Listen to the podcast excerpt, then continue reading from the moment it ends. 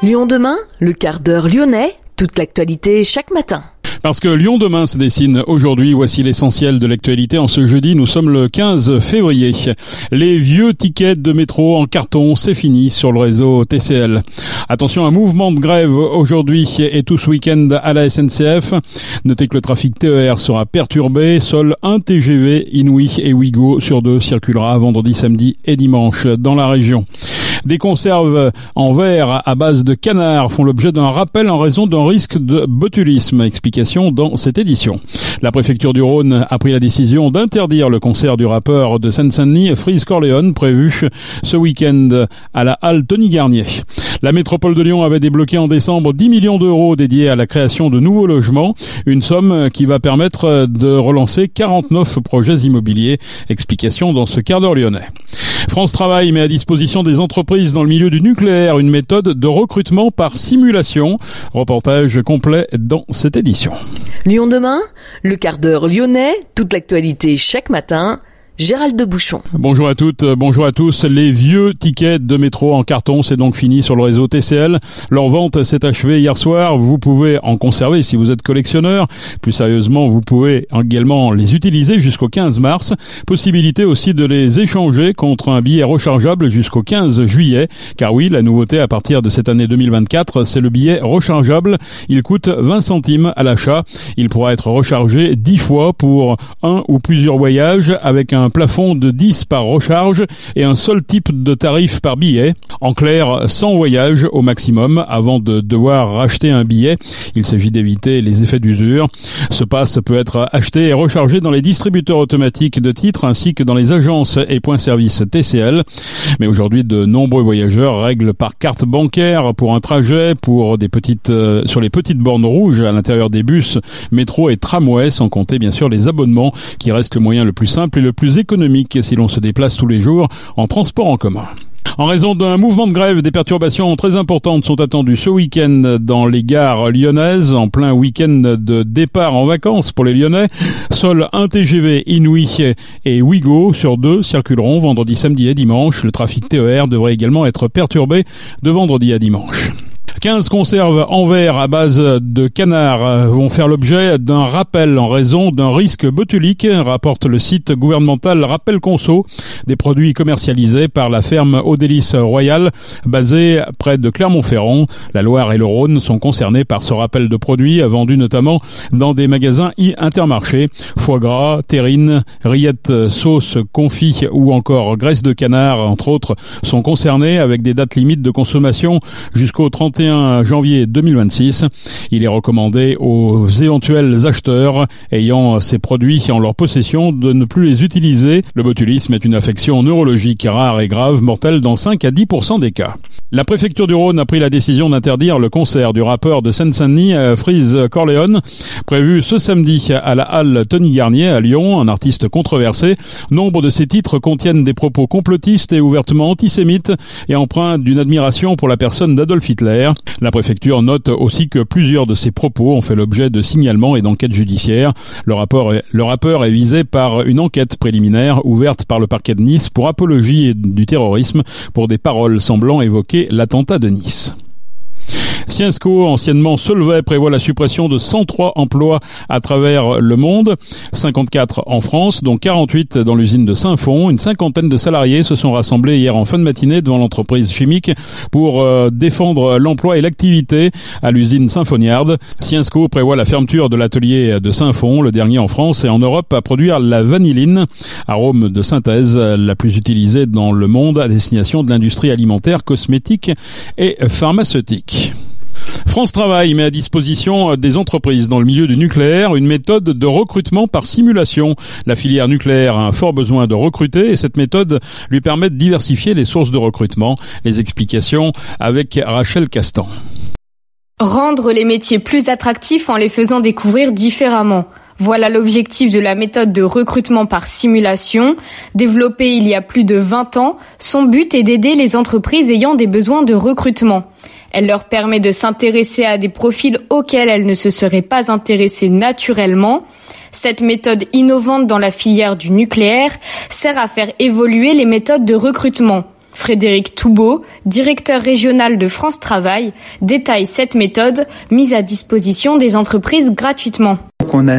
Décidé de promouvoir la méthode de recrutement par simulation et cette méthode a la faculté de, de faire abstraction de l'âge, de faire abstraction du sexe, de faire abstraction de des expériences professionnelles passées, mais de juger une personne que sur ses habilités à, à, à réaliser tel ou tel métier.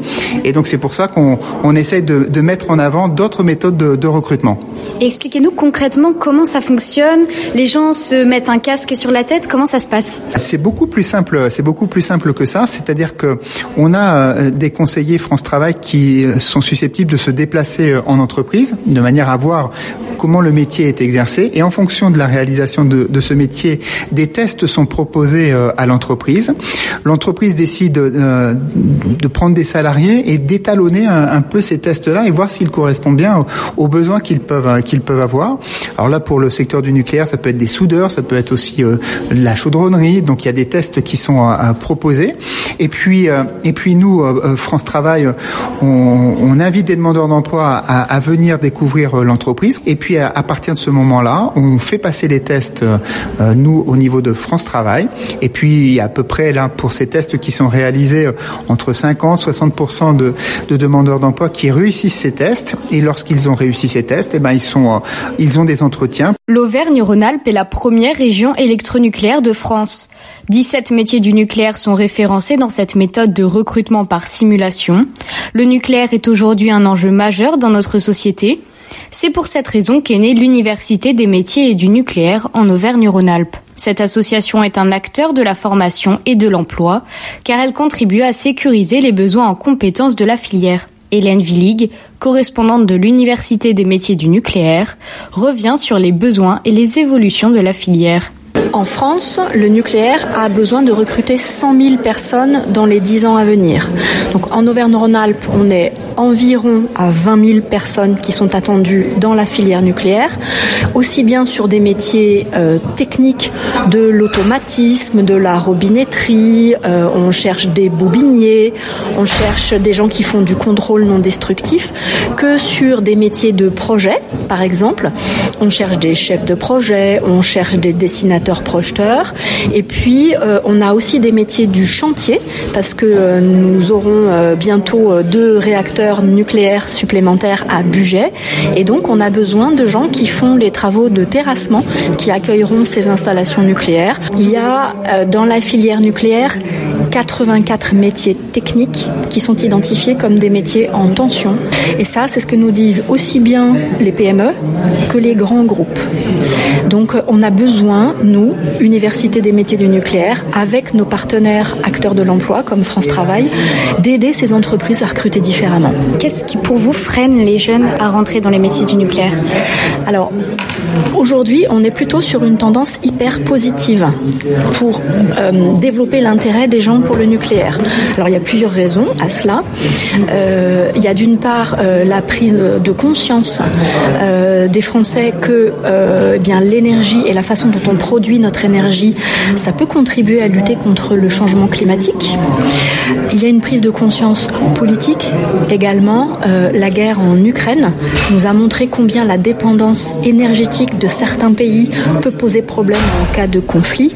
Et donc l'opinion française, l'opinion publique française, elle a jamais été aussi bonne aujourd'hui vis-à-vis du nucléaire que depuis Tchernobyl, 86. Et donc les efforts qu'on fait en termes d'attractivité, c'est plutôt pour intéresser les gens à l'industrie d'une manière générale et l'industrie nucléaire en particulier. Cette méthode témoigne un manque de connaissances dans le domaine de l'industrie nucléaire. Pour mieux se renseigner, des professionnels se filment eux-mêmes pour montrer et raconter leur métier. Ces vidéos sont disponibles sur le site monavenirdans-le-nucléaire.fr. Merci Rachel. Maison Pralu est célèbre pour ses pralulines et ses chocolats. L'entreprise est née à Roanne, mais elle est très présente à Lyon. Elle s'apprête à ouvrir un nouvel établissement avec un nouveau concept, Pralu la boulangerie. Deux boutiques sont déjà ouvertes à Roanne, mais le concept va aussi arriver à Lyon. Pralu la boulangerie va remplacer en effet la Maison Antoine, située quai Saint-Antoine au 18. L'Institut Lumière va remettre le prix Jacques Doré à la réalisatrice Justine Triet pour son film Anatomie d'une chute, un film tourné en région Auvergne-Rhône-Alpes. Anatomie d'une chute a déjà remporté deux Golden Globes. Il est également nommé cinq fois aux Oscars et onze fois au César 2024. Football euh, féminin, l'Olympique lyonnais se qualifie pour le dernier carré de la compétition en allant écraser Montauban 9 à 2. Montauban évolue en Ligue 2. Le PSG, le Paris FC et Fleury sont aussi qualifiés pour les demi-finales. L'Olympique lyonnais reçoit Nice demain à 21h. Le match devrait enregistrer une très bonne affluence au Groupama Stadium, proche de celle de l'OM le 4 février dernier. En effet, la barre des 45 000 spectateurs pourrait être dépassée. C'est la fin de ce quart d'heure lyonnais. Merci de l'avoir suivi. On se retrouve naturellement demain pour une prochaine édition. Je vous souhaite de passer une excellente journée à l'écoute de nos programmes.